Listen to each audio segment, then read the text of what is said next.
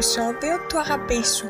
Βρισκόμαστε σε μία από τις πιο μαγικές περιόδους του έτους και φυσικά δεν το λέω αυτό επειδή αγαπάω το κρύο, ίσα ίσα, αλλά το λέω διότι οι γιορτές, οι γιορτινές αυτές μέρες, οι τελευταίες μέρες του έτους, αλλά και οι πρώτες μέρες του νέου έτους, στην προκειμένη περίπτωση του 2023,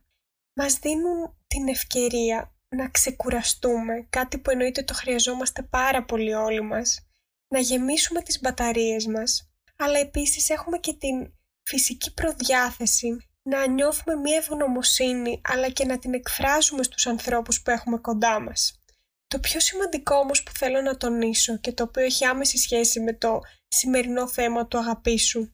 είναι η ανάγκη μας να κάνουμε ένα νέο ξεκίνημα να πατήσουμε ένα restart, να θέσουμε νέους στόχους για το νέο έτος. Και στο σημείο αυτό σας έχω την εξής σημαντικότατη ερώτηση. Πόσοι από εσάς δεν κάτσατε να γράψετε New Year's Resolutions, νέους στόχους, τους οποίους εν τέλει δεν καταφέρατε ποτέ να πετύχετε; Ή τουλάχιστον καταφέρατε το 1 δέκατο από αυτά που είχατε γράψει ή τους ξεχάσατε ή έφτασε Φεβρουάριος, Μάρτιος τους σκεφτόσασταν λίγο και εν τέλει δεν κάνατε αυτά που λέγατε στον εαυτό σας ότι θα κάνετε. Νομίζω πως λίγο ή πολύ όλοι έχουμε περάσει από αυτή την κατάσταση του να θέτουμε στόχους τους οποίους εν τέλει ξεχνάμε ή δεν τηρούμε και θα σας πω αμέσως τον λόγο για τον οποίο συμβαίνει αυτό. Θα σκεφτόσασταν ποτέ μία πετυχημένη επιχείρηση να θέτει στόχους για το νέο έτος χωρίς να κάνει έναν απολογισμό της προηγούμενης χρονιάς ή των προηγούμενων μηνών; Μία πετυχημένη εταιρεία ή ακόμα και μια μικρή επιχείρηση η οποία έχει βλέψεις να πετύχει και να εξελιχθεί. Όχι μόνο κάνει στο τέλος του έτους απολογισμό, αλλά κάνει κάθε μήνα ή κάθε εβδομάδα τον απολογισμό της βδομάδας του, το τι κινήσεις έκανε, τι πήγε λάθος, τι θα μπορούσε να αλλάξει, τι μάθημα πήρε έτσι ώστε να βελτιωθεί στο μέλλον. Πώς ακριβώς πιστεύουμε πως μπορούμε να θέσουμε ρεαλιστικούς στόχους για το νέο έτος, τους οποίους όντως μπορούμε να πετύχουμε αν βάλουμε συγκεκριμένο πλάνο, αν δεν κάτσουμε και κάνουμε μία ανασκόπηση, έναν απολογισμό, δούμε όντως τι περάσαμε, τι καταφέραμε, τι μάθαμε το προηγούμενό μας έτος. Σύμφωνα με μία έρευνα την οποία διάβασα,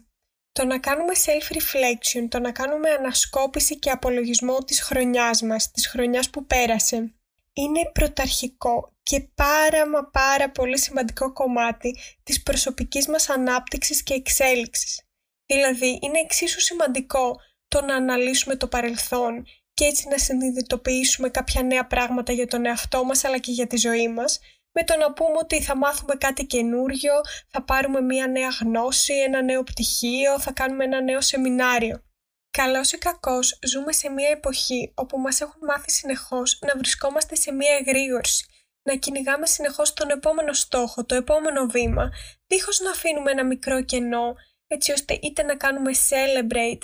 τα προηγούμενά μας επιτεύγματα, είτε να διδασκόμαστε από προηγούμενες μας αποτυχίες. Οπότε, είτε είστε από τους ανθρώπους που δεν έχετε πατήσει ποτέ ένα pause για να κάνετε τον απολογισμό της χρονιάς σας ή γενικότερα τη ζωή σας, είτε αν είστε από τους ανθρώπους που έχετε προσπαθήσει να κάνετε αυτή την ανασκόπηση που τόσο ακούμε αυτές τις μέρες, αλλά δεν σας πέτυχε ακριβώς ή κάτσατε 10 λεπτά, απαντήσατε σε δύο ερωτησούλες και δεν ξέρατε τι άλλο να πείτε και σας απέσπασε την προσοχή το κινητό σας και τα παρατήσετε, είτε είστε από τους λίγους ανθρώπους που όντως κάνετε ανασκόπηση της χρονιάς σας κάθε χρόνο ή έστω την έχετε κάνει τα τελευταία χρόνια ή έστω τον τελευταίο χρόνο, τότε πραγματικά βρίσκεστε στο κατάλληλο σημείο διότι αυτή τη στιγμή θα σας θέσω 10 ερωτήσεις έτσι ώστε να περάσουμε μαζί αυτή την ανασκόπηση της προηγούμενης χρονιάς. Θέλω είτε τώρα είτε όταν βρείτε το χρόνο να απαντήσετε σε αυτές τις ερωτήσεις και πραγματικά είτε ήταν μια κακή χρονιά θεωρητικά για σας, είτε ήταν μια καλή χρονιά, θα μπορέσετε πολύ πιο συνειδητοποιημένα και αναλυτικά να καταλάβετε ποια ήταν τα benefits και ποια ήταν τα μείον της χρονιάς σας και έτσι θα μπείτε πολύ πιο ξεκάθαρα και πολύ πιο αισιόδοξα και πολύ πιο συνειδητά στο 2023. Η πρώτη λοιπόν ερώτηση που θέλω να κάνετε στον εαυτό σας είναι η εξής. Τι με έκανε χαρούμενο ή χαρούμενη το 2022. Και ένας τρόπος να δείτε όντως, επειδή άνθρωποι είμαστε και ξεχνάμε, πότε όντως αισθανόσασταν μία αίσθηση χαράς, μία αίσθηση ευδαιμονίας μέσα σας, είναι να πάρετε το κινητό σας, να πάτε στο άλμπουμ κάμερας, να πάτε στην 1η Ιανουαρίου του 2022 και σιγά σιγά να σκρολάρετε και να δείτε όντως τις στιγμές που περάσατε και θα δείτε από το χαμόγελό σας, από την αίσθησή σας, ποιες ήταν οι στιγμές που όντως νιώθατε καλά, που νιώθατε χαρούμενοι. Και ο κύριος λόγος που σας ζητάω να το κάνετε αυτό είναι διότι πολλές φορές εμείς οι άνθρωποι έχουμε την ψευδέστηση ότι η ευτυχία, ότι η πραγματική χαρά προκύπτει από τα περισσότερα χρήματα, από την αύξηση του μισθού μας, από το να πάρουμε μια ανώτερη θέση στη δουλειά μας, από το να πετύχουμε τον επόμενο στόχο μας, ενώ στην πραγματικότητα η πραγματική ευτυχία προκύπτει από τις μικρές μαγικές στιγμές είτε με τον εαυτό μας, είτε με τους φίλους μας, είτε με το αγόρι την κοπέλα μας, με την οικογένειά μας. Συνειδητοποιώντας τι σας κάνει πραγματικά χαρούμενους και τι σας γεμίζει μέσα στην καθημερινότητά σας, θα καταφέρετε να δημιουργήσετε περισσότερο χρόνο για αυτές τις μικρές μαγικές ευτυχισμένες σας στιγμές και του χρόνου. Θα δείτε τι έχει πραγματική σημασία για εσάς και έτσι ίσως θα δημιουργήσετε μία ζωή, μία καθημερινότητα στην οποία θα έχετε περισσότερες στιγμές ευτυχίας και χαράς. Εγώ για παράδειγμα συνειδητοποίησα σκρολάροντας το άλμπουμ καμεράς μου πως οι στιγμές που πραγματικά αισθανόμουν πληρότητα το 2022 ήταν όταν περνούσα ποιοτικό χρόνο με τις φίλες μου αλλά και με το αγόρι μου τον Ολύμπιο και είχαμε όμορφες συζητήσεις. Επίσης με έκανε να νιώσω πάρα πολύ χαρούμενη οι στιγμές όπου παίζαμε ένα νέο παιχνίδι που ανακαλύψαμε με τη μαμά μου και την αδερφή μου που λέγεται Let's Get Closer και στην ουσία μέσα από ερωτήσεις μαθαίνεις καλύτερα τον άλλον. Το habit που είχα και η νέα μου ασχολία που ήταν τα Aerial Silks που ένιωσα πραγματικά ότι με γεμίζουν και ότι μου ταιριάζουν πάρα πολύ. Με έκανε επίσης να αισθάνομαι χαρούμενη ο χρόνος που περνούσα με τον εαυτό μου όταν όντως έλεγα ότι θα περάσω μια Κυριακή μόνη μου γράφοντας λίγο ημερολόγιο, κάνοντας κάποιες δουλειές με τον εαυτό μου, μπαίνοντας στην πανιέρα, κάνοντας κάποια πράγματα για εμένα τέλος πάντων. Εννοείται βέβαια υπήρχε και μια χαρά όταν έκλεινα μια νέα συνεργασία, όταν οργάνωνα ένα event, όταν έβλεπα τη δουλειά μου να εξελίσσεται, όταν έκλεινα μια νέα δουλειά ως μοντέλο, όλα αυτά με έκαναν να αισθάνομαι περηφάνεια για τον εαυτό μου, έμπνευση και χαρά, αλλά συνειδητοποίησα πως η πηγαία χαρά, η αίσθηση πληρότητας ερχόταν από αυτές τις μικρές μαγικές στιγμές που σας περιέγραψα πριν από λίγο. Η δεύτερη ερώτηση την οποία θέλω να κάνετε στον εαυτό σας είναι ακριβώς η αντίθετη. Δηλαδή, το τι σας έκανε να αισθάνεστε δυστυχισμένοι και λυπημένοι το 2022. Αλλά στο σημείο αυτό θέλω να διευκρινίσω κάτι πάρα πολύ σημαντικό. Δεν θέλω να μου γράψετε ή να σκεφτείτε το τι σας έκαναν ή το τι αρνητικό γεγονός σας ήρθε. Θέλω να αναλάβετε την προσωπική σας ευθύνη για τη δυστυχία σας. Διότι πάντα εμείς αποφασίζουμε και επιλέγουμε το πώς θα αντιδράσουμε σε κάθε κατάσταση, σε κάθε συμπεριφορά, σε κάθε γεγονός που μας συμβαίνει. Εγώ για παράδειγμα συνειδητοποίησα πως κάποιες στιγμές που αισθανόμουν όντως λυπημένη και δυστυχισμένη ήταν οι στιγμές που όντως δεν είχα πάρει το χρόνο με τον εαυτό μου. Είμαι ένας άνθρωπος που όντως γεμίζω και χρειάζομαι χρόνο με τον εαυτό μου, δηλαδή έστω μία φορά την εβδομάδα και συγκεκριμένα είτε Σάββατο είτε Κυριακή που έχω λίγο παραπάνω χρόνο, χρειάζομαι τη μία από τις δύο μέρες να κάτσω μόνη μου, να κάνω δουλειέ του σπιτιού, να γράψω λίγο ημερολόγιο, να διαβάσω το βιβλίο μου ή έστω και να χαλαρώσω εντελώς, αλλά να είμαι μόνη μου. Και όταν δεν το έκανα αυτό για μία ή παραπάνω εβδομάδες, αισθανόμουν κάτι να με πνίγει, αισθανόμουν ότι δεν ήμουν ικανοποιημένη από τον εαυτό μου και από τη ζωή μου. Και θα μπορούσα εδώ να πω κάποια δικαιολογία ότι εδώ φταίει το αγόρι μου ή οι φίλες μου ή το γεγονός ότι δεν είχα το σπίτι μόνη μου αλλά πραγματικά αναλαμβάνω την ευθύνη του εαυτού μου και λέω ότι εγώ επέλεξα να μην πάρω το χρόνο για τον εαυτό μου. Εγώ είμαι αυτή που το διάλεξα, δεν μπορώ να κατηγορήσω κάποιον άλλον. Και συνειδητοποιώντας ότι αυτό ήταν ένα πράγμα που με έκανε λυπημένη και δυστυχισμένη στην καθημερινότητά μου, μπορώ να κάνω την αλλαγή το 2023 και να δω ότι εφόσον αυτό είναι σημαντικό για μένα, θα δώσω παραπάνω χρόνο σε αυτό. Και να ξέρετε ότι το να μπορούμε να αναλάβουμε την ευθύνη της δυστυχίας μας μπορεί ναι να είναι αρκετά δύσκολο στην αρχή, αλλά στη συνέχεια είναι πάρα πολύ λυτρωτικό, διότι έτσι αναγνωρίζουμε πως έχουμε τη δύναμη να το αλλάξουμε στο μέλλον, να αλλάξουμε την οπτική μας και τον τρόπο που βλέπουμε ένα γεγονός. Η τρίτη ερώτηση που θέλω να κάνετε στον εαυτό σας και αρχικά θέλω να με συγχωρέσετε αν ακούγεται λίγο διαφορετικά η φωνή μου και ο ήχος διότι αυτή τη στιγμή ηχογραφώ το υπόλοιπο επεισόδιο στη Δανία είναι η εξής. Ποιο ήταν το μεγαλύτερο challenge που αντιμετωπίσατε το 2022? Και όταν λέω challenge εννοώ μια δυσκολία, μια δύσκολη κατάσταση, κάτι που σας έβγαλε εκτός του comfort zone σας, εκτός της ζώνης ασφαλείας σας, κάτι που σας έκανε να αισθανθείτε περίεργα, άσχημα, άβολα, ότι θα χρειαστεί να δράσετε με ένα λίγο διαφορετικό τρόπο από ό,τι πριν. Και ένα challenge μπορεί να είναι είτε κάτι που το διαλέξαμε μόνοι μας, όπως για παράδειγμα το να κάνουμε μια δύσκολη συζήτηση με ένα αγαπημένο μας πρόσωπο και ας το αποφεύγαμε τόσο καιρό. Μπορεί επίσης ένα challenge να ήταν το ότι διαλέξαμε να πάμε σε μία συνέντευξη για μία δουλειά που μας άρεσε πολύ, αλλά που μας δυσκόλευε πάρα πολύ, που μας άγχωνε πάρα πολύ. Αλλά ένα challenge μπορεί να είναι και κάτι το οποίο μας έρχεται χωρίς να το περιμένουμε, όπως π.χ. μία καταστροφή φυσική που επηρέασε το σπίτι μας ή το ότι χάσαμε ένα αγαπημένο μας πρόσωπο ή το ότι πάθαμε ένα ατύχημα, ότι χτυπήσαμε το πόδι μας. Και ο λόγος για τον οποίο θεωρώ πάρα πολύ σημαντικό το να σκεφτούμε ποια ήταν τα challenges της προηγούμενης χρονιάς και να καταγράψουμε και το πιο σοβαρό challenge, το πιο δύσκολο από όλα,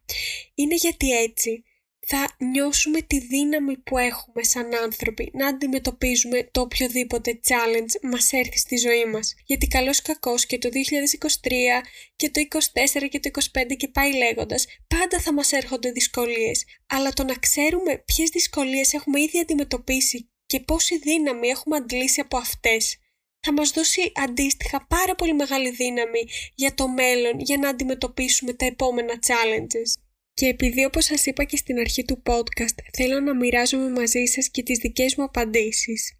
Το μεγαλύτερο challenge για μένα το 2022 ήταν το γεγονός ότι τόλμησα να πάω στο GNTM. Κάτι το οποίο το σκεφτόμουν αρκετά χρόνια και η αλήθεια είναι μου το έλεγαν και αρκετοί φίλοι μου γνωστοί μου και πάντα η απάντησή μου ήταν αρνητική και συνειδητοποίησα πριν από ένα χρόνο περίπου ότι ο λόγος που πάντα ήμουν τόσο αρνητική και πάντα έβρισκα μια δικαιολογία για να τους πω ότι όχι αυτό δεν είναι για μένα ή οτιδήποτε ήταν γιατί στην πραγματικότητα φοβόμουν πάρα πολύ το ενδεχόμενο μιας απόρριψης ή το να ακούσω κάποια αρνητικά σχόλια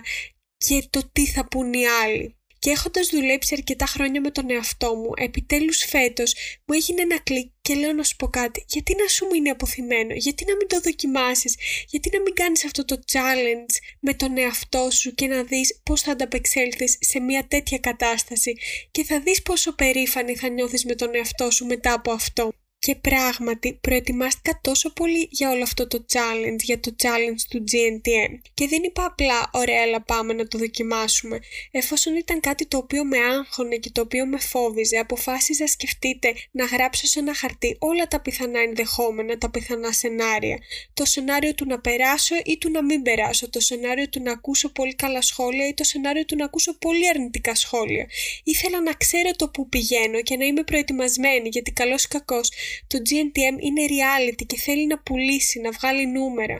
Και η αλήθεια είναι πως θεωρώ πως ακριβώς επειδή ήμουν τόσο προετοιμασμένη για κάθε σενάριο, ακριβώς γι' αυτό δεν χρειάστηκε να αντιμετωπίσω το αρνητικό. Πήγα όντως στις οντισιόν και βγήκα με έναν τόσο μεγάλο ενθουσιασμό από αυτό το δωμάτιο, γιατί είχα ακούσει πολύ καλά σχόλια και είχα περάσει, αλλά κυρίως γιατί ένιωθα περήφανη που κατάφερα κάτι τέτοιο, που το τόλμησα, που ενώ το σκεφτόμουν και ήμουν σε αμφιβολίες, τελικά το τόλμησα, το κατάφερα και όποιο και αν ήταν το αποτέλεσμα μετά, γιατί πραγματικά στο ID Catwalk δεν πέρασα και εννοείται απογοητεύτηκα. Τις πρώτες δύο μέρες ήμουν πολύ χάλια, αλλά μετά λέω προτιμάς να κρατήσεις το αρνητικό ή να κρατήσεις το γεγονός ότι η Άννα και μόνο πριν δύο χρόνια να άκουγε ότι πέρασε στις οντισιόν και ασκόπηκε στο ID του θα ένιωθε πάρα πολύ καλά με τον εαυτό της και μόνο που το τόλμησε και που έζησε αυτή τη μικρή εμπειρία. Οπότε αποφάσισα να κρατήσω αυτό, να κρατήσω το συνέστημα της νίκης γιατί ήταν νίκη για εμένα το ότι κατάφερα να ξεπεράσω ένα τέτοιο challenge, το ότι μπόρεσα να εξελιχθώ μέσα από αυτό και να το αντιμετωπίσω και στο φοβόμουν. Γιατί πραγματικά δεν αξίζει να μένουμε με αποθυμένα σε αυτή τη ζωή και αλήθεια σας το λέω, ό,τι έχετε στο μυαλό σας, ό,τι θα θέλατε να το δοκιμάσετε αλλά το φοβάστε, κάντε το. Γιατί πιστέψτε με, αν δεν ήταν για εσάς, δεν θα το είχατε καν στο μυαλό σας. Δεν θα σας περνούσε από το μυαλό ότι θέλετε να το δοκιμάσετε, αν δεν ήσασταν ικανοί όντως να το δοκιμάσετε και να το καταφέρετε ακόμη. Ακριβώς αυτό το πράγμα το είχα ακούσει σε ένα podcast του Deepak Chopra, ο οποίος έλεγε ότι δεν υπάρχει περίπτωση ένας άνθρωπος να έχει μία επιθυμία αν αυτή δεν μπορεί να εκπληρωθεί που σημαίνει ότι δεν υπάρχει περίπτωση να έχετε μια επιθυμία, να περνάει κάτι από το μυαλό σας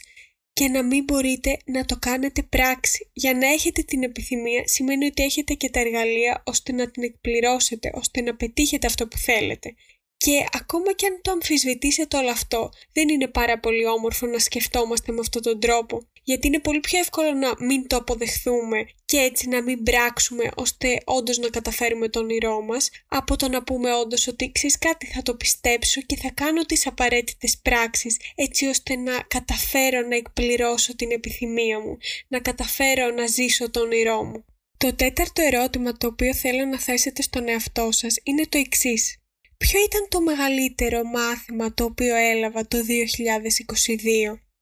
Το συγκεκριμένο ερώτημα είναι κάτι το οποίο με δυσκολεύει και εμένα πάρα πολύ. Το έχω απαντήσει και φέτος και πέρυσι και μου παίρνει αρκετό χρόνο να αποφασίσω ποιο ήταν το μεγαλύτερο μάθημα ή πολλές φορές δεν μπορώ να σκεφτώ καν άλλα μαθήματα της χρονιάς γιατί σίγουρα είναι πάρα πολλά. Αλλά αξίζει πραγματικά να πάρετε το χρόνο να κάνετε τη μικρή σας ανασκόπηση κυρίως στις δυσκολίες που αντιμετωπίσατε γιατί εκεί συνήθως είναι που προκύπτουν και τα μεγαλύτερα μαθήματα και να αποφασίσετε ποιο ήταν το πιο τρανταχτό, το πιο δυνατό σας μάθημα και αν το συνειδητοποιήσετε θα καταλάβετε πόσο έχετε εξελιχθεί το 2022 και πόσο έτοιμοι είστε να εξελιχθείτε ακόμα παραπάνω το